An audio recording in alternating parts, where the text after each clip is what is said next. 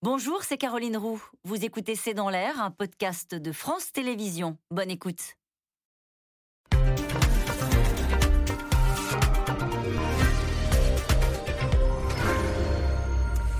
Bonsoir à toutes et à tous. Nous attendons vos questions SMS, Internet et réseaux sociaux pour alimenter notre discussion. C'est la proposition qui a crispé le débat politique en ce début de campagne. Anne Hidalgo propose tout simplement de doubler le salaire des profs pour rattraper euh, le retard de la France en Europe. Une mesure démagogique pour les uns, irresponsable financièrement pour les autres, mais la candidate assume une priorité et un choix politique pour revaloriser, comme elle dit, des professions essentielles. Il faut dire que la question, plus généralement, des salaires est devenue centrale, portée par toutes les familles politiques avec euh, des propositions qui vont naturellement de la hausse du SMIC à la baisse des charges avec le retour de la croissance et des prix de l'énergie qui s'envolent. Le sujet est redevenu central. Alors Anne Hidalgo a-t-elle réussi son coup? Les finances publiques peuvent-elles euh, supporter une telle augmentation? Que proposent d'ailleurs les autres candidats? Hidalgo veut doubler le salaire des profs. C'est le titre de cette émission. Avec nous pour en parler ce soir, Philippe de Sertine. Vous êtes directeur de l'Institut de haute finance, professeur à l'Institut d'administration des entreprises de Paris 1 Panthéon-Sorbonne. Citons votre livre Le grand basculement, quel sera le monde d'après aux éditions euh, Robert Laffont. Dominique Seux, vous êtes directeur délégué de la rédaction des Échos, vous êtes éditorialiste à France Inter. Et justement, votre chronique du jour s'intitule Élection présidentielle 2020 quand les promesses des candidats flirtent avec les milliards d'euros. Il en sera naturellement question ce soir. Fanny Guenochet, vous êtes journaliste à la Tribune, éditorialiste pour France Info. Je renvoie à votre article Augmentation des salaires, les patrons sous pression que l'on peut retrouver d'ailleurs sur le site de votre journal. Enfin, Sophie Fay, vous êtes journaliste au service économique de l'Obs et chroniqueuse sur France Inter. À lire dans l'Obs cette semaine votre portrait du ministre de l'économie Bruno Le Maire, le ravi de la Macronie qui s'est exprimé naturellement sur la question des salaires. Bonsoir à tous les quatre. Merci de participer à ce C'est dans l'air en direct. On commence avec cette proposition d'Anne Hidalgo. Euh, euh, je me tourne vers vous, Sophie Fay. C'est un coup politique ou ça peut se transformer en boulet dans une campagne électorale C'est une manière de recentrer le, débat sur ce qui est vraiment important, c'est-à-dire l'éducation, l'avenir, la compétitivité du pays, qui passera par le, niveau des, élèves conformes pour, pour les métiers de demain.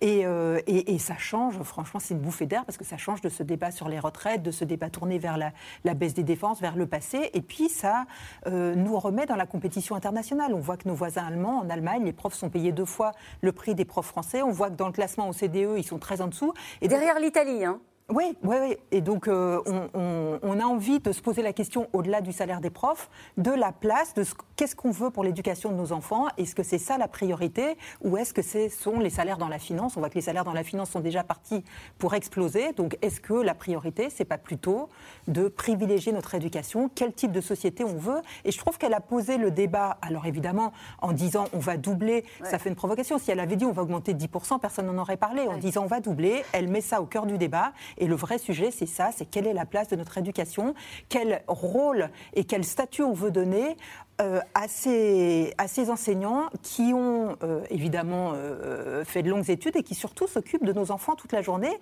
et, et, et préparent vraiment l'économie de demain. C'est précisément son argument de dire c'est un choix politique. La politique, c'est choisir, c'est établir des priorités. Elle s'est défendue sur France Inter cette semaine après la critique de cette proposition par l'ensemble, on va le voir, hein, de, la classe politique de la gauche de Mélenchon à, la droite du, des partis, du parti Les Républicains. Et pourtant, elle défend et elle dit non, j'assume. on on a trop de retard et c'est des professions qui sont essentielles pour la suite. C'est un choix politique et une priorité pour un quinquennat. C'est effectivement un choix politique, mais elle, drague, entre guillemets, l'électorat de la gauche. Hein. On sait que euh, l'électorat euh, du PS est composé largement de professeurs. Donc là, euh, c'est très clair, la cible à laquelle elle s'adresse, ce sont ces électeurs du PS qu'elle veut récupérer. c'est 800 000 personnes, les professeurs. Hein. L'éducation nationale, c'est un peu plus. Mais la problématique, c'est facile de dire on va doubler le salaire des profs, pourquoi pas même aller au-delà. Enfin, le problème derrière, c'est l'équation budgétaire. C'est qu'elle ne dit pas exactement comment elle compte le faire. Alors, euh, et d'ailleurs, les chiffrages sont, très compliqués parce que certes, il y a un rattrapage à avoir parce que Sophie Fell a dit nos professeurs sont mal payés, en tout cas en début de carrière, ils sont très en deçà de la moyenne de l'OCDE. Mais la question, c'est de savoir combien ça peut coûter. Alors, on va en parler. Pardonnez-moi, je vous coupe, Fanny Guinochet. Je vous assure qu'on va revenir sur la question de combien ça peut coûter et comment financer, puisque d'ailleurs c'est là-dessus que se ah sont portées l'essentiel des critiques. Mais juste une question. Euh, vous avez dit les, les profs français Français, et vous avez insisté aussi sur ce point-là, sont mal payés. On est à 2061 euros brut par mois pour un jeune professeur. En début de carrière. En début de carrière pour un jeune professeur titulaire. Pourquoi on a accumulé autant de retard C'est quoi l'histoire, au fond, de ce retard vis-à-vis d'autres pays européens qui payent davantage leurs enseignants Alors, ce sont des, choix que l'on a faits. Et effectivement, pendant longtemps, les profs ont été euh, un peu euh, la dernière roue du carrosse. En tout cas, on a vu, il y a eu une revalorisation au moment où les instituteurs sont aussi devenus des professeurs des écoles. Il y a eu une augmentation aussi. On a, on, a demandé aux enseignants d'avoir un bac plus 5, qui n'était pas le cas auparavant. Et la compensation salariale n'a pas suivi, entre guillemets. Mais après, c'est très difficile de faire des comparaisons internationales parce que euh, il y a aussi le temps de travail, il y a aussi les conditions de travail. Donc ça, quand vous regardez et vous essayez de, faire ce qu'on appelle des benchmarks, des comparaisons, c'est très difficile. En Allemagne, les temps de travail ne sont pas tout à fait les mêmes. Ils travaillent plus longtemps? les En France, les, profs vous disent oui, mais on, a tout un travail qui ne se voit pas, qui ne se mesure pas. On a des copies le soir, il ne faut pas s'arrêter aux deux mois de vacances. Ce qui est vrai. Et d'ailleurs, dans les revalorisations, dans les demandes des syndicats des enseignants, certes, il y a la question du salaire, mais il y a plein d'autres questions. Il y a la considération, il y a la façon dont les classes sont organisées, les moyens qu'on donne aussi à l'école. Ça passe par euh, les moyens éducatifs, euh, les, les, enseignants, enfin en tout cas tout le personnel qui vient aider les enseignants. C'est aussi tout ça que ne pose pas du tout, pour le coup, Anne Hidalgo qui s'en tient à une proposition sur le salaire choc visible, audible en tout cas dans ce début de campagne. Et je précise qu'elle dit que ça doit concerner les profs et tous ceux qui sont au contact des élèves. Ça fait plus d'1,2 million, 1,2 million de, personnes. de, personnes. à mon avis, il y a deux dimensions. La dimension politique qui est de faire un effet de blast. Euh, Anne Hidalgo, et on le voit dans les sondages, pour l'instant n'est pas très très haut parce qu'il fallait qu'elle se lance dans la campagne. Elle l'a fait dimanche à, Rouen. Mais euh, avec cette euh, proposition, nous en parlons. Or, en aurait-on euh, parlé avec un autre sujet Ça me rappelle quand même ce qu'avait fait Lionel Jospin en 1997 en lançant les 35 heures. Tout le monde immédiatement avait dit mais c'est pas possible, ça va pas se faire, etc. Alors ça s'est fait avec les conséquences économiques dont on peut débattre à l'infini, mais en tout cas c'est une proposition qui il y a un peu plus de 20 ans avait complètement monopolisé le débat. Et donc Lionel Jospin et Martine Aubry, Anne Hidalgo est proche de Martine Aubry, euh, il y a quelque chose qui, qui s'est créé. La dimension économique, je crois que je, l'analyse comme ça. C'est euh, le quoi qu'il en coûte va continuer. C'est un message qui est envoyé aux Français.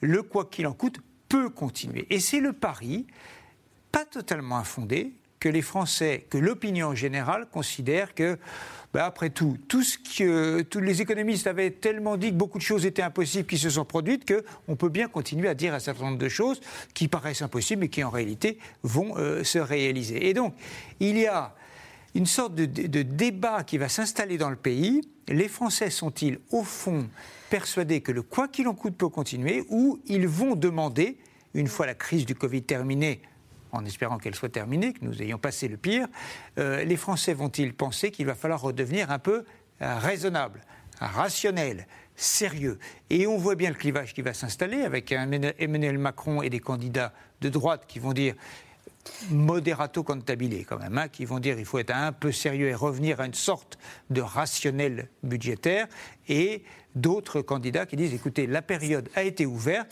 on a pu aider les entreprises, on a pu baisser les impôts sur la fortune, etc., donc on peut bien augmenter le salaire des mm. profs. La question, c'est de savoir si c'est pas le doublement des salaires, c'est pas un petit peu trop est-ce que voilà, on n'a pas poussé un petit peu l'avantage psychologique Si je vous disais, évidemment, je suis absolument persuadé que tous les salariés de France Télévisions, oui, vous avez euh, des idées pour les salaires de France Télévisions, allez-y, hein, c'est le moment. Revenu, euh, tout le monde va applaudir et va dire formidable. Et pourquoi pas C'est ça, je veux dire Sophie Fait. Voilà, la question c'est que c'est possible. Il y a une différence, c'est que France Télévisions, à mon avis, n'a pas de mal à recruter, alors que les profs dans certaines matières ont du mal à recruter. Et c'est bien le sujet. Trouver des profs de maths, trouver des profs de physique, trouver des profs de technologie. Aujourd'hui, c'est pas si facile. Et c'est bien euh, le sujet qu'on va évoquer aussi parce que ça concerne ces revalorisations, concerne aussi euh, dans l'esprit d'Anne Hidalgo aussi les policiers euh, et, les gendarmes. Euh, juste un mot avec vous, Philippe de Sertine, sur le poids que cela représente dans les, finances publiques. Lorsque l'on parle de, par exemple, de, du point d'indice des fonctionnaires, tout le monde dit qu'il ne faut pas y toucher parce que chaque fois qu'on le bouge, ça peut faire exploser la dépense publique. Quand on parle du salaire des enseignants, c'est déjà un gros poste dans les oui, finances bah, publiques C'est un gros poste, on vient de l'évoquer. Hein. Quand vous avez 1,2 million, c'est vraiment beaucoup de gens. Euh, l'éducation nationale, c'est de loin le premier poste budgétaire français. Hein. c'est-à-dire dans l'État, c'est à peu près 74-75 milliards par an. Hein. donc c'est-à-dire c'est vraiment de loin la première dépense. Euh, quand on compare par rapport, alors tout à l'heure on comparait par rapport aux autres pays d'Europe, euh, la France n'est pas en retard sur le coût de chaque élève français, hein, on va dire. Alors, entre parenthèses, la question sur les professeurs, là, était uniquement sur euh, le secondaire, le primaire. Euh, je peux vous dire, appartenant à l'université, que immédiatement, vous aurez un effet de contagion, hein, on va dire. Ah, mais alors, l'université, la recherche... Qui sera justifié bah oui, qui sera justifié. C'est-à-dire, non mais, bah oui. c'est-à-dire qu'il sera, comme on disait, à partir du moment où on est open bar, tout le monde va dire mais comment ça se fait qu'on n'augmente pas les universitaires? C'est pas possible, ça et la recherche. Enfin, c'est important. De la même façon qu'on a évoqué les professions de santé, qui vont dire mais nous on n'a pas eu un doublement, mais comment ça se fait On était aussi? C'est-à-dire que là, on est dans une logique où, en effet, quand là vous êtes en train de dire il faut qu'on regarde quelles sont nos priorités, formidable, oui, mais très bien, mais quels sont les moyens qu'on met en face? À partir du moment où on dit mais de toute façon on s'en fiche, là effectivement la question. Elle dit pas ça pour l'instant, Anne Hidalgo Pour le moment, elle dit qu'elle va, euh, je dirais, parce qu'à chaque fois, la façon dont on doit être un tout petit peu responsable d'un point de vue politique, on va dire comment on finance. Alors l'idée, c'est qu'on finance jamais par les impôts, jamais par une augmentation de la dette ou du déficit. Donc ça, c'est le grand principe, c'est-à-dire celui qu'on va entendre par tous les candidats quasiment. Donc elle, effectivement, est partie plutôt sur une idée de prélèvement des bénéfices du CAC 40, en disant là, c'est quelque chose qui de toute façon fera aussi, euh, je dirais, une certaine euh, acceptation globale, en disant bah, quand il va y avoir un bénéfice exceptionnel, les entreprises, hop, elles vont financer. Donc là, on dit, bah, ça, ça va financer, il n'y a pas de problème. Bon, en, réalité, on n'en sait rien. Euh, on est parti dans l'idée que ça ne sert à rien, les bénéfices des entreprises. Il faudra peut-être aussi en discuter, même si ce sera compliqué d'un point de vue politique. Donc là, ce qui est certain, c'est qu'on est dans de la surenchère. On dit, voilà, bon, bah, politiquement, j'estime que, effectivement, il y a des grands, grands signaux qui sont envoyés à un électorat qu'on imagine, effectivement, un, électorat proche de la candidate. Et puis après, on va voir. Si on compare, et, et vous l'avez fait un petit peu les uns les autres, vous venez de nous dire à l'instant, Philippe de Certine, que quand on compare, on se rend compte que le coût par élève euh, n'est pas en deçà euh, en France par rapport à ce qu'il est en, Italie euh, ou en Allemagne. Justement, essayons de, vraiment d'aller au, plus profond de cette comparaison. ça veut dire qu'on met plus d'argent, mais que les enseignants sont moins payés Je ne comprends pas. Alors, sur la comparaison France-Allemagne, il, y, a plusieurs choses à dire. quand on regarde les salaires bruts, effectivement, ils sont deux fois plus élevés en Allemagne qu'en France, sachant que les Allemands sont les, ceux qui rémunèrent le plus en Europe. Mais il y a trois bémols ou trois précisions techniques à apporter. La première, c'est que tous les salaires allemands sont supérieurs aux salaires français partout. Parce que le PIB de l'Allemagne, l'économie allemande est plus forte et plus riche, etc. Premier bémol. Deuxième bémol, euh, il y a moins d'enseignants en Allemagne, 20% de population en plus, mais il y a moins d'enseignants en Allemagne qu'en France. Comment font-ils alors? Parce que, euh, d'abord, ils travaillent beaucoup plus longtemps, jusqu'à 65 ans, et de, le nombre d'heures passées devant les élèves. Euh, Fanny Guinochet parlait tout à l'heure du, temps de travail. Effectivement, il y a plus que ce temps de travail devant les élèves. Il y a les préparations, il y a les réunions avec les parents, avec les collègues, etc. Mais le temps passé devant les élèves, et c'est l'OCDE, une grosse étude de 2018 de l'OCDE. En France, c'est de 14 à 20 heures, selon vous êtes agrégé, certifié. En Allemagne, c'est de 24 à 28 heures. Ça veut dire que le temps passé devant les élèves est en Allemagne 50% supérieur à celui passé en France. Je ne dis pas que c'est bien ou c'est pas bien, mais ça explique déjà un élément quand même euh, important. Voilà.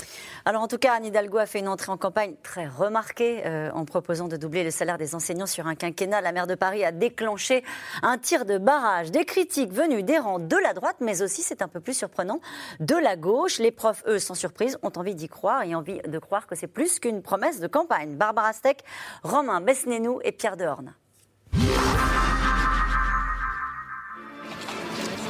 Hidalgo le sait, elle va devoir faire entendre sa voix. Et ça démarre fort avec une mesure choc. La fraîchement candidate à l'élection présidentielle propose de doubler les salaires des enseignants d'ici 2027 faudrait arriver, se fixer cet horizon, bien sûr, qui est celui des pays qui réussissent d'ailleurs, y compris dans leur système d'éducation, hein, parce que euh, ceci a aussi à voir avec cela. Euh, aujourd'hui, vous savez qu'il y a dans beaucoup de concours de professeurs euh, très très peu de gens qui se présentent, beaucoup moins qu'il n'y avait quelques années, parce que ce sont des métiers qui ne sont plus valorisés, qui sont des métiers très difficiles, sur lesquels on fait poser beaucoup de responsabilités. Gouverner, c'est choisir. Et pour Anne Hidalgo, l'éducation sera au cœur de ses priorités. Mais comment financer une telle mesure? Combien cela pourrait-il coûter? Les détails et le chiffrage de cette proposition sont encore à venir. Reste que la candidate touche du doigt un réel mal français. Au classement des salaires, la France fait partie des mauvais élèves. Elle pointe à la 20e place pour un enseignant débutant. Aujourd'hui, un professeur français gagne deux fois moins que son collègue allemand. Jean-Rémy Girard, président de syndicat et professeur de français au lycée, dénonce ce retard salarial depuis des années. Donc là, on est sur un salaire de tout début de carrière de stagiaire et on voit qu'on est en dessous de 1500 euros. Hein. On est à 1489 euros euh, très précisément. Moi qui suis agrégé, c'est-à-dire qui passe le concours le plus difficile, je suis sur 2250 euros euh, donc un peu plus euh, avant le prélèvement à la source. Et j'ai 40 ans, j'ai 16 ans de carrière euh, derrière moi. un enseignant, il y a 30 ans, il avait un bien meilleur pouvoir d'achat qu'aujourd'hui. Donc ça implique des difficultés à acheter certaines choses, à partir en vacances, à pouvoir habiter dans la ville dans laquelle on enseigne, même hein, certaines villes qui ont des, des loyers très élevés, c'est compliqué. Devenir propriétaire, c'est très difficile pour beaucoup d'enseignants aujourd'hui. Nous, on pense qu'on est dans une situation de crise de l'éducation nationale depuis euh, de nombreuses années. Donc on espère que l'éducation sera un enjeu de cette campagne électorale et qu'on ne sera pas juste sur des promesses euh, devant un micro. Hein. Des promesses intenables pour l'opposition, de gauche à droite. Sa proposition suscite de fortes réactions. On connaît les problèmes de pouvoir d'achat des enseignants, mais c'est pas en annonçant qu'on va doubler les pourquoi pas les tripler Et comment Et dans quelle vision dans quelle vision, dans quelle organisation C'est du populisme. C'est ce qu'a annoncé Mme Hidalgo, c'est du populisme. Certains sortent même leurs calculettes. Nous, on est parti des payes dans le budget de l'État de l'éducation nationale. Et comme elle a dit que c'était tous ceux qui étaient en mmh. face des élèves, donc ça veut dire 93% de la dépense actuelle euh, de l'État. Eh bien, multiplié par euh, euh, deux pour tous les profs, ça vous donne 60 milliards. Ah, c'est pas rien. Euh, admettez que c'est une somme qui mérite débat. Hein bon, là, non, comme ça, pouf Là, on a une mesure clientéliste qui va coûter, je crois, elle ne l'a pas chiffré, mais je peux vous le dire, 150 milliards à la fin d'un quinquennat. C'est la moitié du budget de l'État. Le ministre de l'Éducation y va aussi de sa formule. Pour lui, l'élection présidentielle ne peut pas être une foire du trône de la démagogie et rappelle que le gouvernement s'est engagé à ce que d'ici deux ou trois ans, aucun nouveau professeur ne commence sa carrière en dessous des 2000 euros nets par mois. Une mesure à 150 milliards d'euros Mais oui, oui, non, mais non, mais il n'y a plus de limite, donc c'est pas grave. Ça fait 150 milliards de plus en dette, donc euh, non, mais non, mais voilà, c'est un peu ce qu'on disait quand même. On est dans cette mentalité un peu étonnante, quoi, en disant il y a des Je pense que vraiment la question, la vraie question qui se pose, c'est combien va coûter le fait que nous soyons si mal classés dans les résultats que l'on appelle tous les ans PISA, qu'on a évoqué tout à l'heure, hein, euh, c'est-à-dire sur la qualité de nos, de nos élèves, parce que ça, pour le coup, c'est quelque chose d'extrêmement grave. Ça, c'est vrai que ça doit être au centre de la campagne, mais le fait de dire, bon, en fait, ce qu'on est en train de dire, on dit on a une très très mauvaise, très mauvais niveau d'élèves lorsqu'ils sortent de l'école parce que les enseignants sont mal payés. C'est donc ça l'équation qu'on est en train de dire. Bah, le moins qu'on puisse dire, ça, ça mérite débat. Ça mériterait qu'on regarde et regarder comment ça se fait que nous avons effectivement tellement, tellement reculé dans la qualité de l'enseignement et dans la qualité des élèves quand ils sortent de, mhm. l'école. Euh, vous parlez de, la qualité de l'enseignement. Est-ce que ça passe aussi par la revalorisation de cette profession? Cette question d'Odile en Vendée, revaloriser les salaires des enseignants permettrait-il aussi de revaloriser ce métier? C'est ça le pari, c'est de dire bah, il faut que les meilleurs aillent enseigner à nos enfants. Mais regardez ce qu'on leur a demandé pendant le confinement. On leur a demandé tout à coup d'être capable d'animer une classe à distance, d'être capable de produire du contenu numérique, d'être capable de, téléphoner, de repêcher les élèves qui, euh, qui avaient décroché. Et ils ont fait ça globalement. On leur a demandé dès que la classe a l'école a réouvert de revenir, même s'il y avait encore le virus. Ils sont revenus.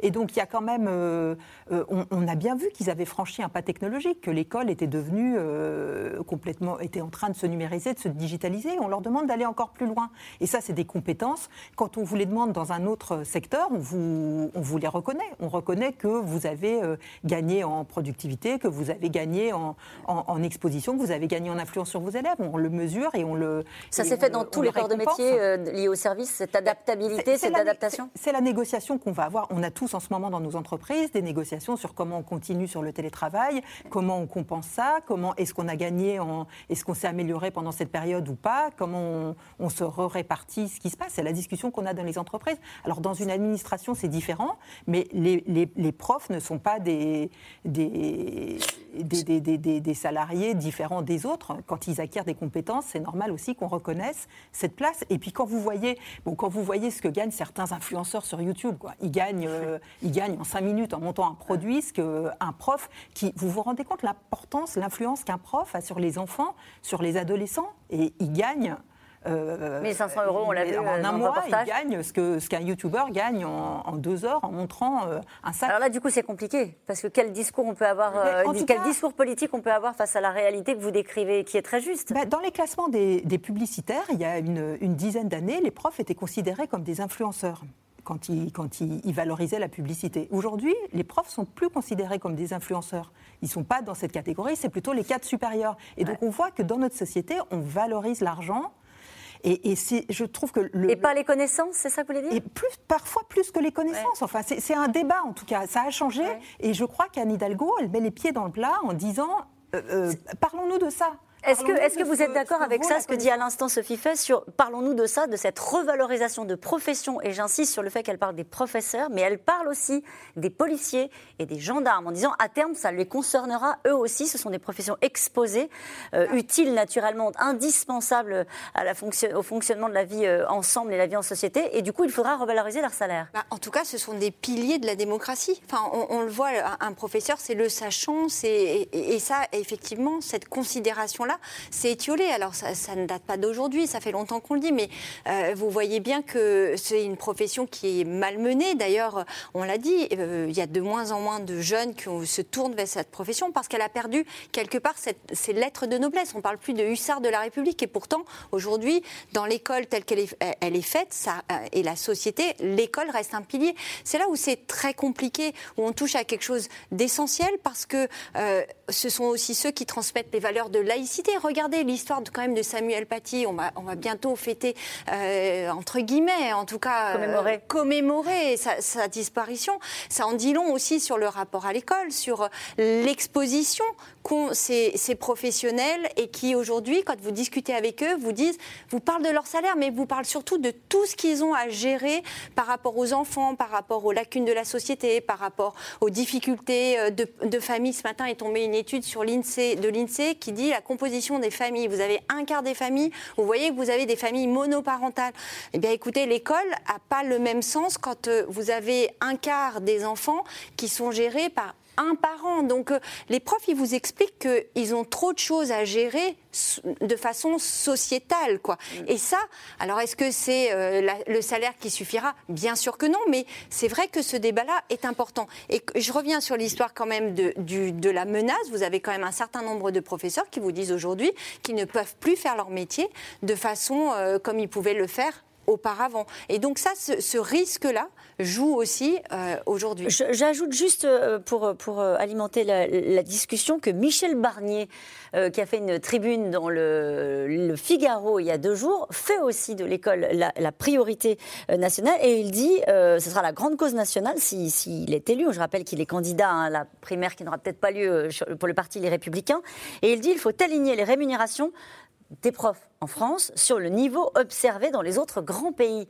Il n'est pas si loin de la proposition d'Anne Hidalgo. Mais non, mais euh, le, cri de Sophie Fay, euh, on le partage, le coup de colère, on le partage à 100%. Et nous avons tous sur ce plateau, j'imagine, des enseignants dans, nos familles, dans nos proches, dans nos amis, et nous les admirons. Et euh, je ne serais pas capable d'être enseignant devant des, devant des classes de 30, il n'y a aucun doute là-dessus.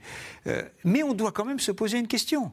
Et c'est le rôle d'un responsable politique de ne pas aborder un sujet uniquement par un seul bout de la lorgnette. Il faut regarder l'ensemble. Quelle est la question? C'est que nous avons des dépenses publiques élevées globales, y compris pour l'éducation. Nous avons des résultats moyens, voire médiocres, les classements internationaux le montrent, et nous avons des enseignants qui sont, selon les enquêtes, pas très heureux, et de toute évidence, pas très bien payés, en tout cas pour le primaire, pour les, euh, le, le- le premier degré. Euh, Il n'y a aucun doute là-dessus. Mais que se passe-t-il?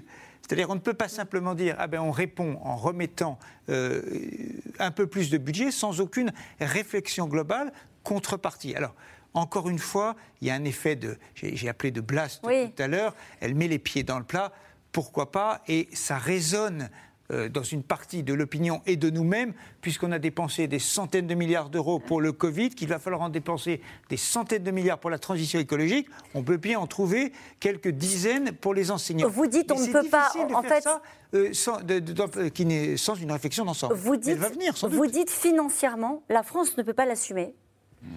La France, en en tout cas, on ne peut pas tout, on ne peut pas assumer toutes les priorités en même temps sans avoir une élévation de la qualité globale du service rendu. Ça n'est pas de la responsabilité des enseignants. Alors on s'en tire généralement en disant c'est le système. Bon, mais il y a quelque chose qui ne fonctionne pas quand même. Et donc, c'est ça qu'il faut mettre sur la table. Parce que vous savez, le- l'ensemble, enfin, l'économie, mais le reste, euh, la société, on a trois révolutions en même temps. Vous avez euh, la transformation digitale qui s'accélère absolument de manière phénoménale, l'intelligence artificielle qui progresse, la transition écologique et les générations les plus jeunes, ils sont extraordinairement attentifs. On a besoin d'une éducation qui évolue, qui tienne compte de tout ça.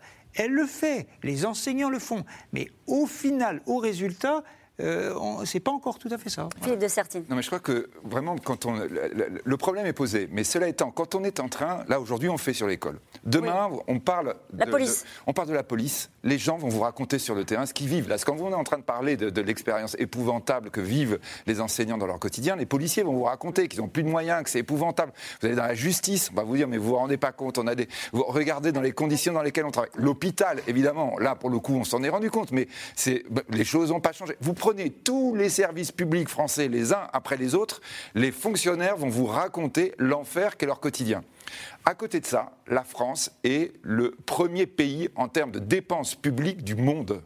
C'est-à-dire que là, vous voyez, quand on pose le problème, on est avec cette question en disant bon bah alors sans doute on met pas assez d'argent. Non, c'est pas vrai. On le est- met mal? On- Ça veut dire quoi? Bah, Bien sûr, ça veut dire que, en, en fait, à chaque fois, on est en train de poser un problème en disant ah oui, non mais, vous voyez, c'est, on- les gens sont pas assez payés. Et hop, on va remettre de l'argent complémentaire. Puis après, dix ans après, on arrive en disant Ah, c'est encore pire qu'avant. Donc sans doute il faut remettre de l'argent parce qu'effectivement, ça, tout de suite, ça parle à l'électorat en disant euh, bah moi, je- comme vous dites, là c'est bien, il y a un million et demi, il y a euh, plein de gens qui ont des, des- de la famille dans l'enseignement. Immédiatement, là, ça vient dans la campagne électorale. Peut-être, vous voyez, si on avait été dans la justice, c'est plus petit la justice, c'est 9 milliards, hein, d'accord, mais la justice c'est important dans un, dans un pays. Ben là, il y a un énorme problème aussi, mais il y a moins de monde, donc on n'en parle pas tout de suite. Mais il faudra en parler aussi. Donc le vrai problème que nous avons n'est pas nécessairement un problème d'argent qu'on ne met pas assez dans les services publics, c'est la façon dont on le met. On n'arrive pas à dire il va falloir mettre à plat la façon dont les services publics français sont faits. Et oui, quand je suis en train de dire ça, je suis sûr qu'il y a plein de téléspectateurs qui disent Ah oui, mais alors on est quand même content d'avoir les services publics à la française. Mais non, on n'est pas content. Ah bon, on n'est moins pas bien. content Mais non, ils marchent moins bien que tous les voisins qui mettent beaucoup moins d'argent.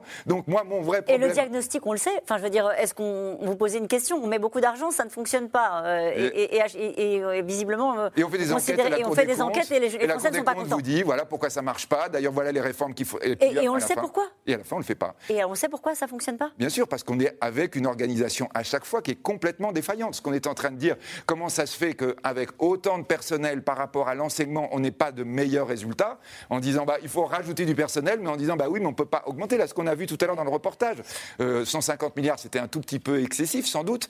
Euh, on dit hein, la moitié du budget, le budget c'est 448 milliards. Mais effectivement, quand vous dites on va mettre 150 milliards dans le salaire des enseignants, est-ce que tu es sûr qu'on va être au top du, du classement PISA avec ça Mais bien sûr que non. Après, après, il y, a- y des profs peut-être qui vous regardent et qui se disent euh, moi le classement PISA c'est super, mais je veux juste augmenter mon pouvoir d'achat. C'est pas normal qu'après avoir fait 5 ans d'études, je me retrouve à gagner 1500 euros. Et moi, je lui dis, mais on est avec les dépenses publiques les plus élevées du monde. Et encore, tu as aussi un secteur privé dans l'enseignement, en plus, qui se rajoute à ça. Mais ce-. Ce qui est formidable, c'est qu'on peut avoir ce débat. On est au tout début de la campagne présidentielle. On ne sait même pas qui vont être tous les candidats à la fin. Donc, c'est le moment de poser le débat et de demander justement aux profs qu'est-ce qu'ils veulent. Est-ce qu'ils veulent plus d'autonomie? Est-ce qu'ils veulent plus d'autonomie par établissement? Est-ce qu'ils veulent des carrières différentes aussi? Est-ce qu'ils veulent faire le même métier toute leur vie ou est-ce qu'ils veulent avoir la possibilité de, de bouger? Et Sur la revalorisation, Sophie Fay, vous diriez que ça passe forcément par le salaire ou ça passe par les missions qu'on donne aussi euh, à nos enseignants, par les conditions dans lesquelles ils exercent? Vous avez l'une d'entre vous a exercé tout, a évoqué tout à l'heure l'autorité, la difficulté dans certains endroits qu'ont les profs à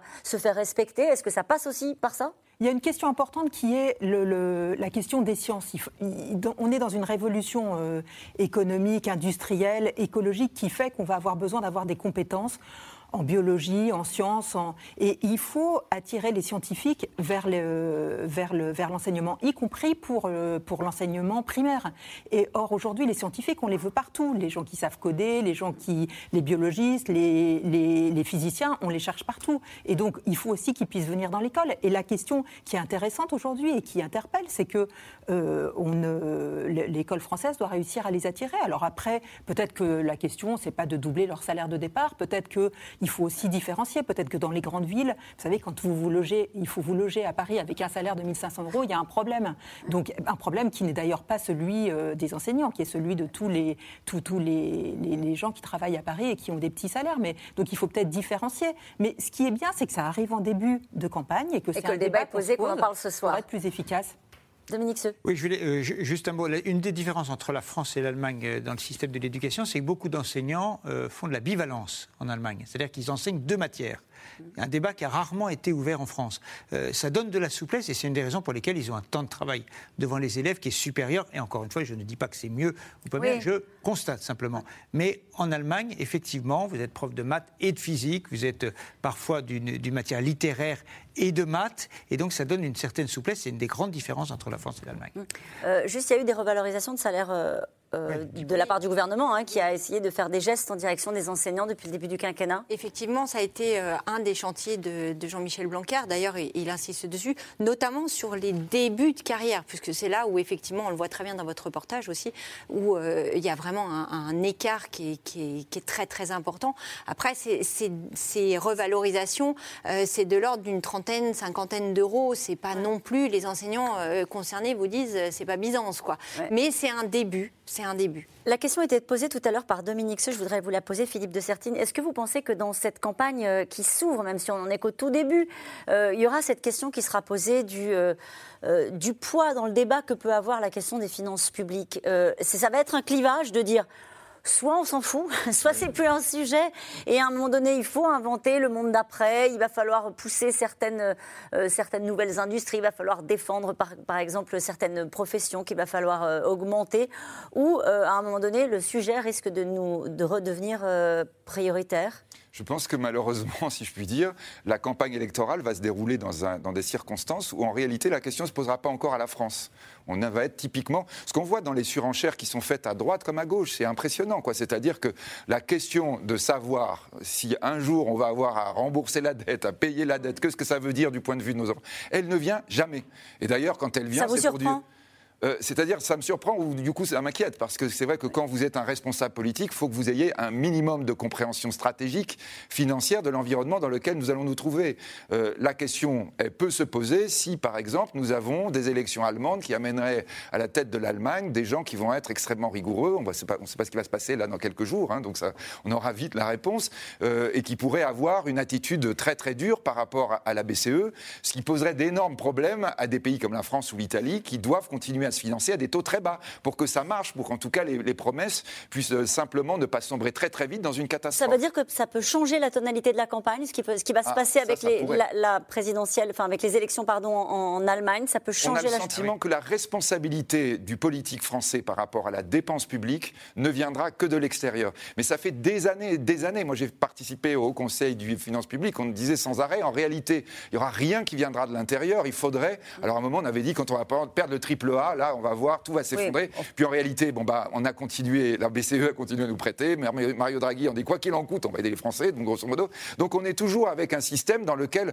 on court, on court comme ça derrière de la dépense et de la dette en disant un jour ça posera problème, mais tant que c'est pas là, ça fait pas des émissions sur. Euh, c'est dans l'air, donc tout va bien. Je dirais, on en a fait des émissions sur la dette. Hein. Mais ça veut dire que l'électorat, en réalité, il n'est pas sensibilisé à cette question. Et aujourd'hui. Il ne s'en inquiète pas. Il ne s'en inquiète pas. Il y a, une interrogation aujourd'hui, c'est est-ce qu'il n'y a pas un changement de paradigme Alors il y a des mmh. débats aussi là-dessus, mais finalement on l'attend ce moment où on va nous réclamer la dette et on voit que les États-Unis ou la Chine dépensent encore plus que nous, que le Japon est à 200% de, de, de, dette sur PIB et que la crise n'est toujours pas arrivée. Donc euh, je ne dis pas qu'elle ne va pas arriver, hein. je ne veux pas du tout dire qu'il faut être irresponsable et qu'ils ont raison d'être comme ça dans la campagne, mais je trouve aussi qu'on est à un moment où on est un peu perturbé et un peu perdu sur les fondamentaux économiques. En tout cas, augmenter euh, les salaires, sans doute plus simple à dire qu'à faire. Chaque candidat y va de ses propositions, mais sur le terrain, dans les entreprises, c'est une autre affaire. Dans le secteur, par exemple, de la propreté, où la main-d'œuvre fait défaut, les négociations la semaine dernière ont débouché sur une augmentation de 17 centimes seulement de l'heure. Walid Berissoul avec Mathieu Lignot et Maxime Liogier. Bonjour Monsieur le Ministre, on a envie de vous entendre et de participer à cette conversation. La grande conversation de la rentrée, peut-être même celle de la présidentielle, Bruno Le Maire en a donné le coup d'envoi ce jour-là devant un parterre de patrons. Avec un message. Après le quoi qu'il en coûte de l'État, c'est au tour des entreprises, dit-il, de faire un effort sur les fiches de paye. La croissance doit profiter à tous, tous sans exception notamment les salariés les plus modestes. Et donc il faut poser cette question des salaires, la poser sereinement, en regardant toutes les implications, l'implication sur l'emploi, l'implication sur le recrutement. Mais cette question aujourd'hui, elle est ouverte elle doit être traitée. Revaloriser les salaires. Cela fait des semaines que le gouvernement pousse les partenaires sociaux à se mettre autour de la table et à en discuter. On a beaucoup travaillé. Plusieurs branches professionnelles s'y sont déjà attelées, comme celle des agents d'entretien. Un accord vient d'être conclu pour augmenter leur salaire horaire de 10,56 euros à 10,73 euros, soit à peine 17 centimes d'augmentation. Même pas de quoi suivre le rythme de l'inflation. Mais les entreprises du secteur renvoient la responsabilité à leurs plus gros clients, l'État et les collectivités, visiblement pas disposés à les payer davantage j'ai pour habitude de dire il est douloureux, pour pas dire euh, que l'on en a marre, nous, chefs d'entreprise, de s'entendre dire euh, augmenter les salaires et que dans le même temps, on nous diminue les contrats. Donc, euh, à un moment donné, on est dans ce paradoxe. Donc, ce que l'on attend du gouvernement, c'est qu'il soit, qu'il montre l'exemple. On aimerait bien pouvoir, effectivement, redistribuer plus, mais on ne peut donner que ce que l'on a. Alors pourquoi est-ce aussi difficile? Dans une France qui pourtant connaît une croissance de plus de 6% cette année, dont les entreprises réalisent des taux de marge historiques de 35%, ces mêmes entreprises qui ont de plus en plus de mal à recruter, faute justement de salaires assez motivants, comme dans la restauration par exemple. À sept mois de la présidentielle, le terrain est donc tout trouvé pour des candidats en quête de propositions choc pour le pouvoir d'achat. À gauche, par exemple, c'est la ruée sur le SMIC. Il faut augmenter le SMIC tout de suite pour le porter à 1400 euros net mensuels. Il nous faut un SMIC à 1800 euros brut. Il faut augmenter le SMIC et l'ensemble des salaires. Et à droite aussi, on promet d'augmenter les salaires, tous les salaires même, de 10%, comme le propose Valérie Pécresse. Je vais faire un meilleur usage de votre argent. Je hmm. vais vous en donner pour votre argent. oui ou non une baisse d'impôt Alors, comment va-t-elle faire Sa recette Diminuer les cotisations sociales. Ces charges, petit à petit, dans le cadre d'une négociation avec, euh, avec les entreprises, je souhaite que petit à petit on les retire et qu'elles soient prises par l'État et qu'elle soit financée par l'État. En avril dernier, l'un des proches de Xavier Bertrand, lui, proposait carrément de supprimer toutes les cotisations sociales. Chaque Français verra son salaire brut devenir son salaire net. Un Français qui gagne 1700 euros net passera ainsi à 2200 euros net. Alors dans cette surenchère de promesses de campagne, c'est toujours facile de dire il faut. Euh, moi j'entends, j'entends, c'est très bien. Oui, il faudrait beaucoup de choses. Maintenant, il faut dire comment on le fait. Le gouvernement tente de défendre son bilan et cette responsable syndicale, de son côté, attend un changement. Un changement qui, dit-elle, ne pourra venir que des chefs d'entreprise eux-mêmes.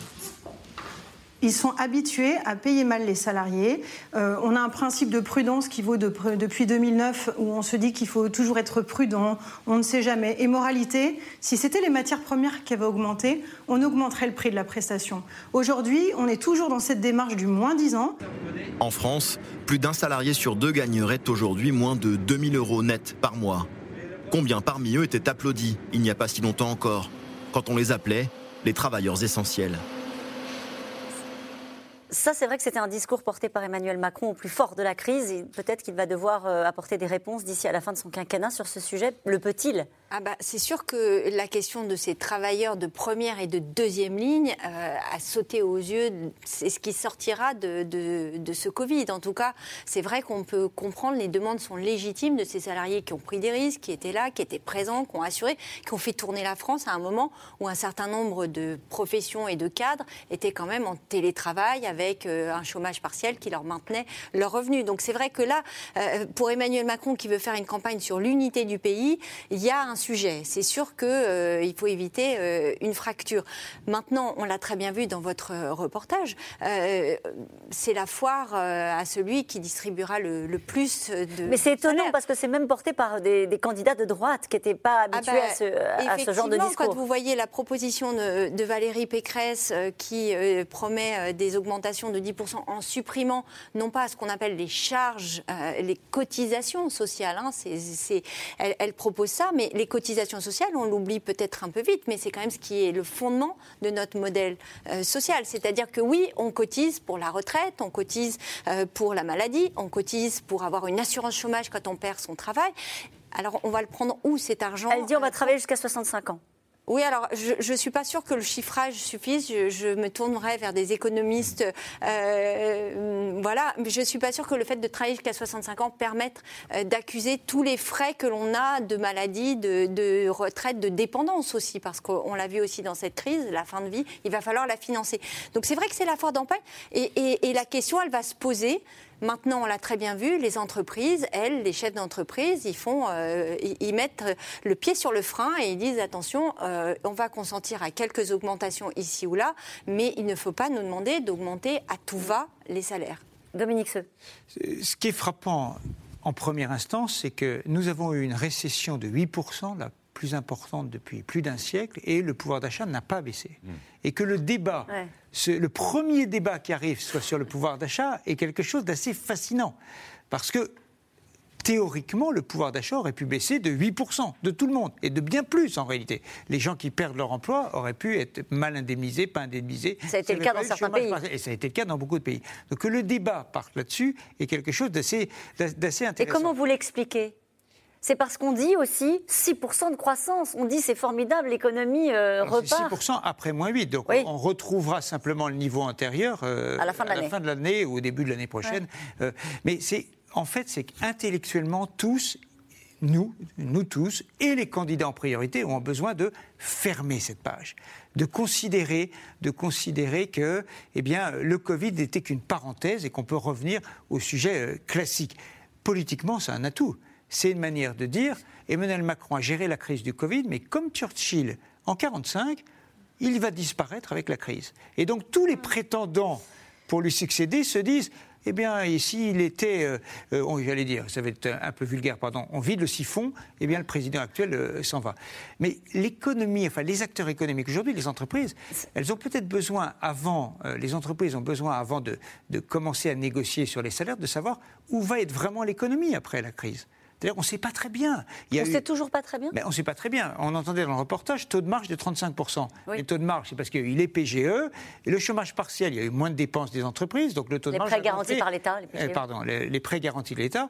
Euh, donc les, les trésoreries ont augmenté tout à fait artificiellement. Et les taux de marge aussi. Mais en situation rythme de croisière, à combien est-on? Une fois qu'on a dit ça, naturellement, dans certains secteurs où il y a des, tensions en recrutement, il est normal que les salaires augmentent parce qu'en économie, les salaires doivent augmenter. Euh, dans certains secteurs, quand c'est possible, quand il y a des compétences qu'on recherche, etc.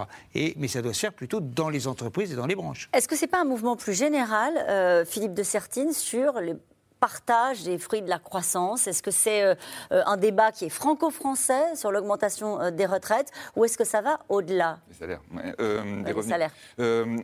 Oui, non, non, ça va bien au-delà. Peut-être vraiment par rapport à ce que l'on évoque sur les fruits de la croissance, il y a un sujet qui était très important pendant la crise du Covid, ça a été l'appauvrissement d'une partie de la population française. Là, c'est vrai que là, on a évoqué donc l'enseignement, etc. Mais après, donc, euh, euh, rappelez qu'en France, on a quasiment 9 millions de gens considérés comme pauvres. C'est-à-dire, quand on dit pauvre, ça veut dire quoi, quoi? On dit à peu près 60% du salaire médian, salaire médian 1700, ça veut dire que vous vivez avec 1000 euros par mois. Hein, donc euh, tout compris. Donc là, vous avez 9 millions de gens, c'est quand même beaucoup. Euh, alors, les indicateurs ont été très inquiétants pendant le Covid, c'est-à-dire qu'on a eu une augmentation, augmentation des gens au RSA, on a plein plein d'indicateurs hein, là-dessus. Euh, les, allo- les allocations de solidarité spéci- spéciale, c'est-à-dire le fait que vous ayez une allocation quand vous n'êtes plus avec les allocations chômage, donc elles avaient augmenté, on, va, on va dire tous les éléments ont augmenté, là tout a recommencé à diminuer. On est revenu au niveau d'avant Covid. C'est-à-dire que, alors c'est pas qu'il n'y a plus de pauvres, c'est qu'on on a retrouvé le niveau de pauvres d'avant Covid, à une exception près d'ailleurs au passage, c'est-à-dire, euh, on va dire, la pauvreté des jeunes.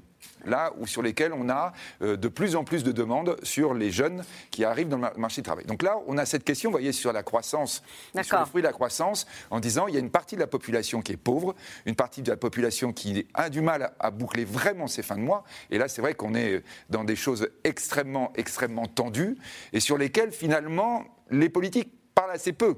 Quand vous parlez du SMIC, vous êtes déjà à des gens qui ne sont pas dans les 9 millions de pauvres. Hein, C'est-à-dire, alors on va dire, ah oui, mais est-ce qu'on va augmenter le RSA aussi Non, personne n'en parle pour le moment, ça. hein. Donc ça, vous avez cette partie-là. Rappelons quand même que les Gilets jaunes ont été aussi alimentés par cette, ce sentiment qu'on pouvait tout d'un coup basculer, euh, on va dire, de ceux qui bénéficient de la croissance, même un peu quand le SMIC augmente, ou euh, lorsqu'on va être pas loin du SMIC, ou ceux qui sont rejetés vers la pauvreté. Donc cette question-là, elle risque de réapparaître. Si elle ne réapparaît pas dans le discours politique, elle va réapparaître, on va dire, dans la société. Et là, pour le coup, on le voit aussi à l'étranger. Hein, C'est-à-dire, on voit bien dans les autres pays industrialisés que la frange pauvre de la population très importante, il faut faire attention parce que ça, c'est une cocotte minute qui peut d'un seul coup exploser. Pas, c'est pas les réponses qui sont apportées par Absolument les pas. candidats euh, à la pas. présidentielle. Ils n'en parlent pas, toujours pareil, ce sont des gens qui votent assez peu. Mm. Donc évidemment, ils n'intéressent pas tout de suite le candidat quand il se dit s'il y a beaucoup d'abstention, de toute façon, c'est pas eux qui vont voter Et je vous moi. pose la question euh, soulevée par Dominique Sue à l'instant. Pourquoi, à votre avis, en ce début de campagne, la question des salaires revient avec force portée par l'ensemble de la classe politique? Alors, deux raisons, à mon sens, deux raisons majeures. Cette question, on va dire, qui est quand même très très préoccupante, de dire il n'y a plus de limites. Donc, de toute façon, tout le monde maintenant se dit, quoi qu'il en soit, ça va être financé à droite, à gauche. Même le chef d'entreprise qui dit qu'il faudrait que l'État nous augmente, ce qu'on voyait tout à l'heure. Oui, mais d'accord, mais l'État, il est en déficit. Alors, c'était prévu à plus de 9%. On On doit avoir un déficit normalement en 2021. C'est plus élevé que celui de 2020. Alors, il va être un peu plus faible parce qu'on a euh, de la croissance Croissance. plus forte. Mais donc, là, tout le monde est en train de dire qu'il n'y a plus de limite. Et puis, deuxième raison, et là, c'est peut-être quelque chose aussi d'important, c'est le fait qu'on sente l'inflation. C'est-à-dire le pouvoir d'achat des gens. Les gens vous disent, là, quand je vais au marché acheter des fruits et légumes, ça coûte plus cher. Ma facture d'électricité est en train de monter. Le, Ça le- commence le- à se mon voir. Plein, mon plein coûte de plus en plus cher. Et à la fin du mois, je me rends compte que je commence à être très juste. Et donc là, évidemment, du coup, le sujet devient très politique. Et là, on est dans le mécanisme classique de l'inflation, Voilà, donc, euh, euh, dont, dont on avait parlé euh, la, la semaine dernière. Euh, Dominique dans les Landes pose une question que j'allais oublier et elle est importante. Qu'en est-il de la, revalorisation des retraites?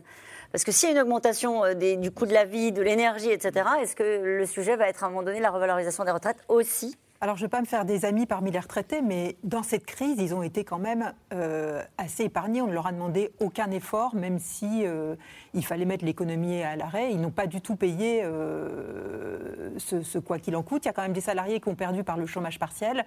Il y a quand même des, salariés, tous les salariés qui étaient en CDD ou qui étaient intérimaires qui ont perdu leur emploi. Et les retraités, ils ont traversé cette crise, crise de manière indemne et le pays s'est mis à l'arrêt aussi pour protéger les plus, les plus âgés. Donc, c'est pas, ils vont pas être les, les, les- les premiers qu'on va revaloriser en, en sortie de crise, mais en revanche, euh, les retraites, elles, sont, elles suivent quand même l'inflation. Donc, euh, Elles accompagnent le rythme de l'inflation. Et ils ne resteront pas sans, sans revalorisation. Alors, il y a le débat autour du gagner plus, mais il y a aussi euh, ceux qui défendent encore l'idée de travailler moins. Une entreprise lyonnaise s'est inspirée euh, de ce qu'a fait Microsoft au Japon. Il a passé euh, ses équipes, le patron de cette entreprise a passé euh, ses équipes à la semaine de 4, jours aux 32 heures et assure qu'il n'a pas perdu en productivité, bien au contraire. Reportage Laura Rado, David Lemarchand et Nicolas Baudry-Dasson.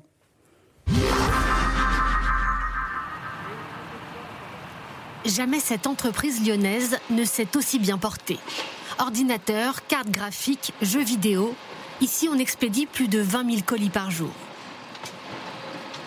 On est ouvert de- du lundi au vendredi, euh, de 6h le matin à, à 18h30 le soir. Euh, on est un site internet, donc les commandes tombent euh, toute, la, toute la journée, 24 heures sur 24. T'as vu passer beaucoup de cartes graphiques ou pas ces jours Un rythme intense, pas tant que ça pour les employés. En février dernier, la quasi-totalité est passée aux 32 heures.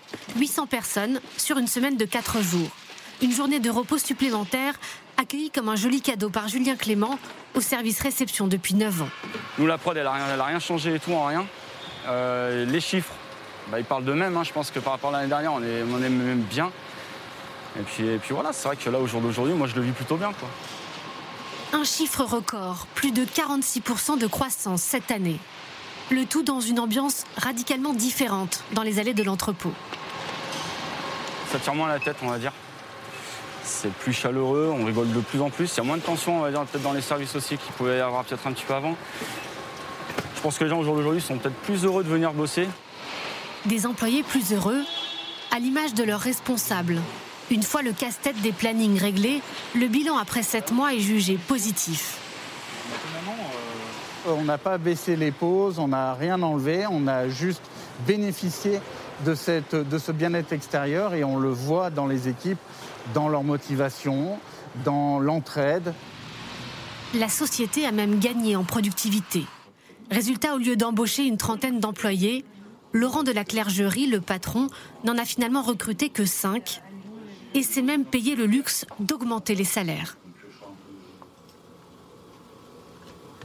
Quelqu'un qui fait des colis ou quelqu'un qui a un poste euh, manuel qui, dans la grille de salaire, est payé au SMIC, c'est pas juste parce qu'il est capital dans la société.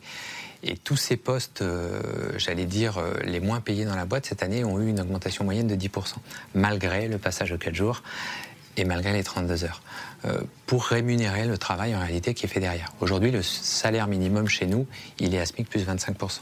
Avec tout ce que je mets en place, euh, oui, je dois être un patron ultra social. Euh, et les idées portées sont essentiellement des idées de gauche. Mais si je prends l'efficacité qu'il y a à la fin, on pourrait avoir les mêmes idées à droite, parce que je ne perds absolument pas en efficacité économique. Donc pour moi, c'est un débat qui est apolitique quelque part. Travailler moins tout en gagnant plus, Kevin Berthoud, employé à la maintenance, peut difficilement s'en plaindre, même si ce changement de rythme a nécessité quelques ajustements.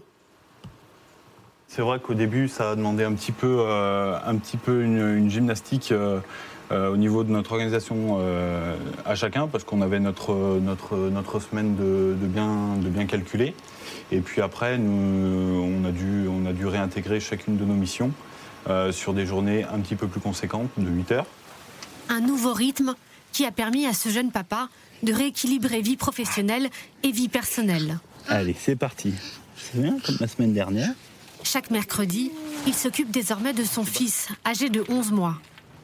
Tu as vu les tracteurs, Hugo? Il est gros celui-là, hein Une journée de repos supplémentaire synonyme également d'économie. Une journée de, de garde pour mon fils en moins, plus les trajets, euh, les trajets kilométriques, euh, l'essence que ça peut représenter. Euh, du coup, on est à peu près, euh, moi j'ai calculé sur un gain euh, d'environ d'environ 250 euros par mois. Et toi, Hugo, les 32 heures, qu'est-ce que t'en penses? L'expérience de la semaine de 4 jours aux 32 heures est aujourd'hui testée dans plusieurs pays, comme l'Espagne, le Japon et la Nouvelle-Zélande. Mais rares sont les entreprises à avoir franchi le pas en France pour le moment. Alors, nous avons débuté cette émission en parlant euh, de l'augmentation du salaire des profs. Certains euh, considèrent que le modèle à venir, c'est peut-être euh, bah voilà, de travailler moins. Cette question, les 32 heures, pourraient-elles être appliquées dans tous les secteurs? Mais il faut féliciter cet employeur. C'est formidable comme modèle. Mais il faut quand même regarder dans, dans- dans le sens tel qu'il a été explicité par le reportage. Ce ne sont pas les 32 heures qui ont fait la croissance de l'entreprise. C'est la croissance de l'entreprise, 46%, qui a permis de faire les 32 heures. Et dans ce cas-là, tout le monde est gagnant, c'est formidable. Les clients achètent les produits au prix proposé, proposé, les salariés sont contents, l'employeur... Alors je note quand même que l'employeur a réalisé moins d'embauches. 5. Oui, 5 au lieu de X. Donc c'est pas créateur d'emplois. Mais ce modé- mo- modulo ce, ce détail, tout le monde est gagnant. Mais la question, c'est est-ce qu'on peut appliquer ça à l'ensemble de l'économie? Euh, Ce qui s'est passé euh, au début des années 2000, on peut discuter à l'infini sur le bilan économique des 35 heures, mais il y a au moins une chose certaine, c'est que les 35 heures payées 39 ont entraîné une modération salariale pendant des années et dont on voit encore les effets. On est un peu loin maintenant. Aujourd'hui, on peut discuter au-delà de la modélisation salariale, sur les effets sur la compétitivité relative en Europe, sur d'autres phénomènes. Mais cette entreprise, bravo, toutes les entreprises qui peuvent le faire doivent le faire.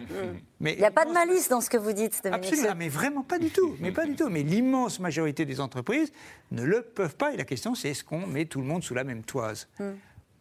Sophie Fay? Mais je suis d'accord avec ça, en fait. L'exemple de cette entreprise montre que il doit, chacun doit trouver ses solutions à son niveau. Et sur les augmentations de salaire, là, il y a une petite musique qui fait qu'on a tous l'impression qu'on va en avoir. Alors on va en avoir un peu, puisque l'augmentation, l'inflation va, va, va accélérer un petit peu. Et donc on va avoir peut-être un peu plus d'augmentation de salaire que l'an dernier, où elles étaient vraiment très faibles. Mais ça ne va pas être euh, la fête. Et ça va dépendre du modèle économique et de la situation économique de chaque entreprise. Et il Mais on est sorti du modèle travailler plus pour gagner plus? Pas forcément, mais dans certaines entreprises qui ont, euh, euh, si vous êtes aujourd'hui dans la restauration, dans un endroit où l'activité a repris à fond, bah oui, travaillez plus pour gagner plus. Vous faites, euh, on va vous demander de faire un peu plus d'heures. Il y a des entreprises qui vont avoir des bonnes commandes en sortie de crise. Tout le monde va se mettre d'accord pour travailler plus. La question nouvelle, c'est que avant, peut-être qu'on pouvait dire aux salariés, vous travaillez plus, vous allez avoir des heures supplémentaires. La question nouvelle, là, c'est que on s'attend, après ce, ce moment du Covid où on s'est plus parlé, où on a su réagir ensemble à la crise, on s'attend à, ce qu'on se mette tous autour de la table et que se pose aussi la question des profits et la question de la situation économique de l'entreprise. Si l'entreprise va mal et qu'on travaille tous plus pour qu'elle aille mieux, ben, on ne sera pas énormément payé. Mais si l'entreprise va bien et dégage des profits, il est normal aussi que les, entreprises, que les salariés en profitent. Et donc la question, elle doit plutôt se, se- le débat, il doit plutôt se situer autour de ça, comment on partage les résultats de l'entreprise? C'est l'une des propositions, d'ailleurs, je crois, d'Arnaud Montebourg, qui veut un dividende salarié en généralisant la participation euh, dans le secteur privé. Et c'est un- une réflexion qui est euh, menée euh, au sein même du gouvernement hein, sur, d'une certaine manière, pas contraindre, parce qu'on ne peut pas le faire vis-à-vis des entreprises, mais encourager la participation et l'intéressement dans les entreprises. C'est- C'est une demande, en tout cas, c'est- une idée qui, est- qui existe depuis longtemps. Mais c'est vrai que les patrons, jusqu'alors, ont été assez réticents euh, sur ce sujet de la participation. On, on a beaucoup parlé de l'Allemagne euh, tout à l'heure, mais en Allemagne, vous avez euh, des négociations, il y a des concertations et vous avez une place des salariés dans les décisions même de la stratégie de l'entreprise qui sont beaucoup plus présentes. C'est vrai qu'après cette crise, il risque d'y avoir, euh, en tout cas, une cette demande qui existait déjà soit beaucoup plus forte. Parce qu'aujourd'hui, ce que l'on apprend aussi cette crise, c'est que les curseurs ont changé. C'est vrai qu'on parlait du logiciel économique, on ne voit pas bien, enfin en tout cas, il y, a, des changements qui sont opérés, mais dans la tête des salariés, que ce soit des employés ou des cadres, il y a aussi des demandes qui sont apparues, qui ont été euh, exacerbées par cette crise. Par exemple, vous prenez euh, les personnels de la restauration, 150 000 personnes ont quitté le secteur euh, parce que, euh, alors que là, le secteur repart et ils ne reviennent pas dans le secteur. Pourquoi? Les conditions de travail, ça n'est pas uniquement le salaire. Y a une question du salaire, mais c'est surtout que euh, ces salariés se sont dit j'en ai marre de travailler tous les soirs, d'être pris le week-end, de ne pas voir ma famille. Vous discutez avec des patrons de la restauration collective qui vous disent mais alors moi j'ai un afflux de candidats parce que la restauration collective ce sont les écoles, ce sont les collectivités et moi j'offre des CDI aux salariés donc ils font à peu près le même métier mais dans des conditions qui sont des conditions d'horaire où effectivement à 20 heures euh, eh bien on est sûr que les gens soient chez eux et vous voyez donc les, curseurs sont en train de, de bouger et ça pour le coup les entreprises et les patrons vont devoir eux aussi euh, revoir un petit peu leur position. Et nous revenons maintenant à vos questions. Jean-Pierre, en Loire-Atlantique, pourquoi parler des fonctionnaires alors que d'autres professions difficiles sont mal rémunérées, comme les routiers? Ouais, Il a tout à fait raison. En- en- au Royaume-Uni, c'est une des premières professions dont les salaires ont été revalorisés. Ils sont en hausse de, de 5%. Il y a une pénurie. Et, euh, et d'ailleurs, c'est intéressant, ça montre que les prévisions sont faites pour toujours être déjouées, parce que pendant, pendant des, années, quand on parlait des robots qui allaient piquer les emplois, qui allaient remplacer, on parlait des, des- chauffeurs routiers qui n'existeraient plus parce qu'il y aurait des camions autonomes, et on en est loin. Oui. Euh, N'est-ce pas une stratégie pour euh, faire parler d'elle? On parle naturellement d'Anne Hidalgo, puisqu'elle n'a aucune chance d'être au second tour. Est-ce que c'est une stratégie? En tout cas, elle a réussi à faire le débat. Alors, aucun d'entre nous cinq ne prendra la moindre euh, hypothèque, le- ne décrira le moindre scénario politique. Euh, depuis 1958, on sait que tout peut changer. Les sondages d'aujourd'hui ne font pas l'élection de demain. C'est bien votre que- non, mais- prudence. euh, Non, mais, euh, Elle a, elle a raison de mettre ce- cette Ouais. question sur la table, franchement. Après, elle est peut-être allée un cran trop loin, peut-être, mais Nous verrons. euh, Peut-être va-t-elle détailler euh, sa mesure dans, dans les jours qui viennent. euh, Peut-être aura-t-elle l'occasion de le faire. Alors, elle l'a fait c'est la dans fin son de livre. l'année hein. qu'on saura le financement, en fait. C'est à la fin de l'année? C'est ce que j'ai cru comprendre. Au lieu d'augmenter les salaires, ne peut-on pas baisser les prix des loyers, de l'alimentation, de l'essence, du gaz, etc. Oui, mais c'est- c'est- vous voyez, c'est un peu, d'ailleurs, c'est la même question que sur, le, sur la problématique des 32 heures, etc. Pour le moment, on a, on a été énormément protégés, nous occidentaux et nous français, du reste du monde par les taux d'intérêt faibles de la BCE, par la possibilité d'emprunter, etc. C'est une protection incroyable, c'est une sorte de paratonnerre, de parapluie qu'on a au-dessus de nous. Euh, mais à côté, vous avez le reste du monde, vous avez 4 milliards et demi de- d'Asiatiques qui, eux, travaillent pas 32 heures, qui consomment beaucoup et qui vont faire que tout d'un coup, bah, le pétrole augmente. C'est pas parce que vous avez des grandes sociétés pétrolières qui ont décidé d'augmenter le pétrole, c'est que vous avez une croissance de plus en plus forte dans cette autre partie du monde qui devient la partie la plus importante. Nous avons de l'inflation, nous avons de la hausse des prix qui est importée par le dynamisme, par le travail des autres à côté.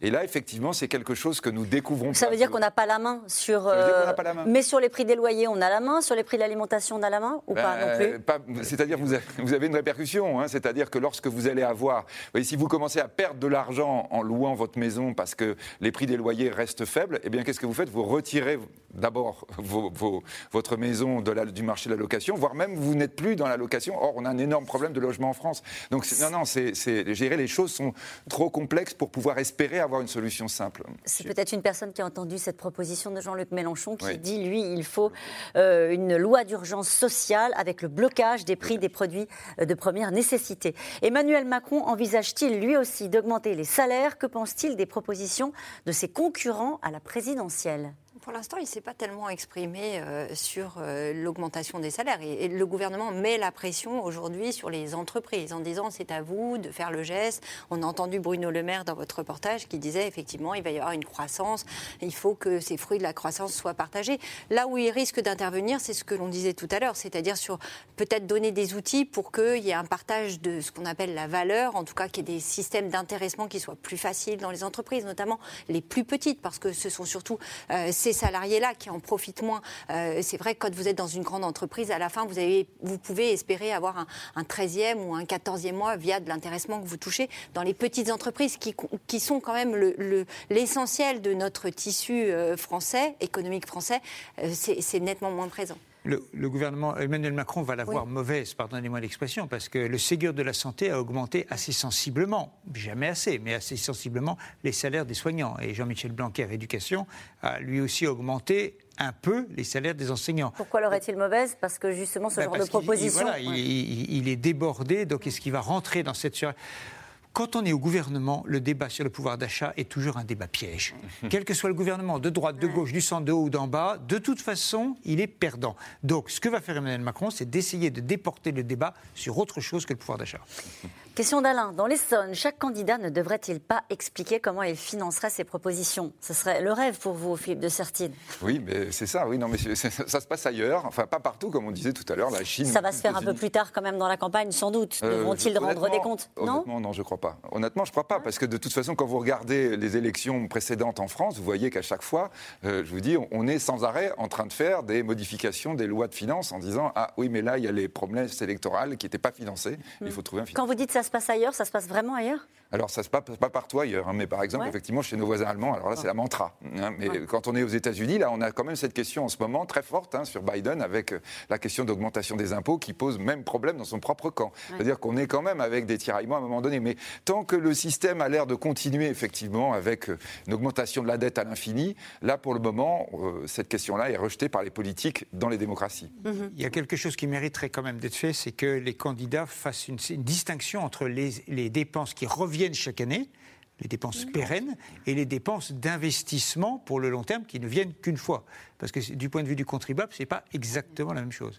Une question de Martine dans le Pas-de-Calais. L'Europe va-t-elle nous laisser dépenser infiniment? Pour l'instant, elle a l'air de- d'envoyer ce signal-là. La question, c'est de savoir si le château de cartes assez instable, mais qui fonctionne quand même, qui fonctionne depuis euh, maintenant un an et demi, va continuer à fonctionner. Le château de cartes, euh, il repose sur euh, une banque centrale européenne, euh, une réserve fédérale allemande. Ça tient pour l'instant, mais j'ai envie de vous dire, nous n'avons jamais été aussi près de la prochaine crise financière. Oui, le- un mauvais élève comme l'Italie, par Oui. exemple, est en train de se transformer en bon élève avec un chef d'État qui s'appelle euh, évidemment Mario Mario Draghi, Draghi. qui commence à resserrer la vis. Les PME et petits commerces pourraient-ils supporter l'augmentation des salaires de leurs employés sans augmenter leur prix? Sophie Fay C'est la difficulté, c'est pour ça que ça doit être discuté entreprise par entreprise. Mais pareil, dans les petits commerces, il y a des grosses différences. Si vous avez un commerce d'habillement, vous êtes vraiment assez mal en ce moment. Mais si vous avez un commerce de bouche, vous avez très bien passé la crise. Vous avez, enfin, dans certains endroits, vous avez plutôt pas mal vendu. Et s'il n'y a pas une grande surface qui vient vous faire concurrence, ben, peut-être que vous pouvez augmenter vos, vos salariés. Mais là, vous avez un problème de compétences. Dernière question. Les profs retraités peuvent-ils espérer un doublement de leur retraite? Non, les- les- Non. la- les- ce, qui est, ce qui est bien pour les profs, c'est qu'ils partent à la retraite avec leur salaire. Ça, c'était le gros avantage. Et c'était un des débats, d'ailleurs, de la réforme des retraites. Eh ben merci à vous tous. Euh, C'est la fin de cette émission qui sera rediffusée, rediffusée tard ce soir à minuit. Mais je vous rappelle que vous pouvez retrouver quand vous voulez C'est dans l'air euh, sur toutes les plateformes, en podcast, mais aussi en replay. C'est gratuit, c'est disponible là dès maintenant. Tout de suite, c'est à vous.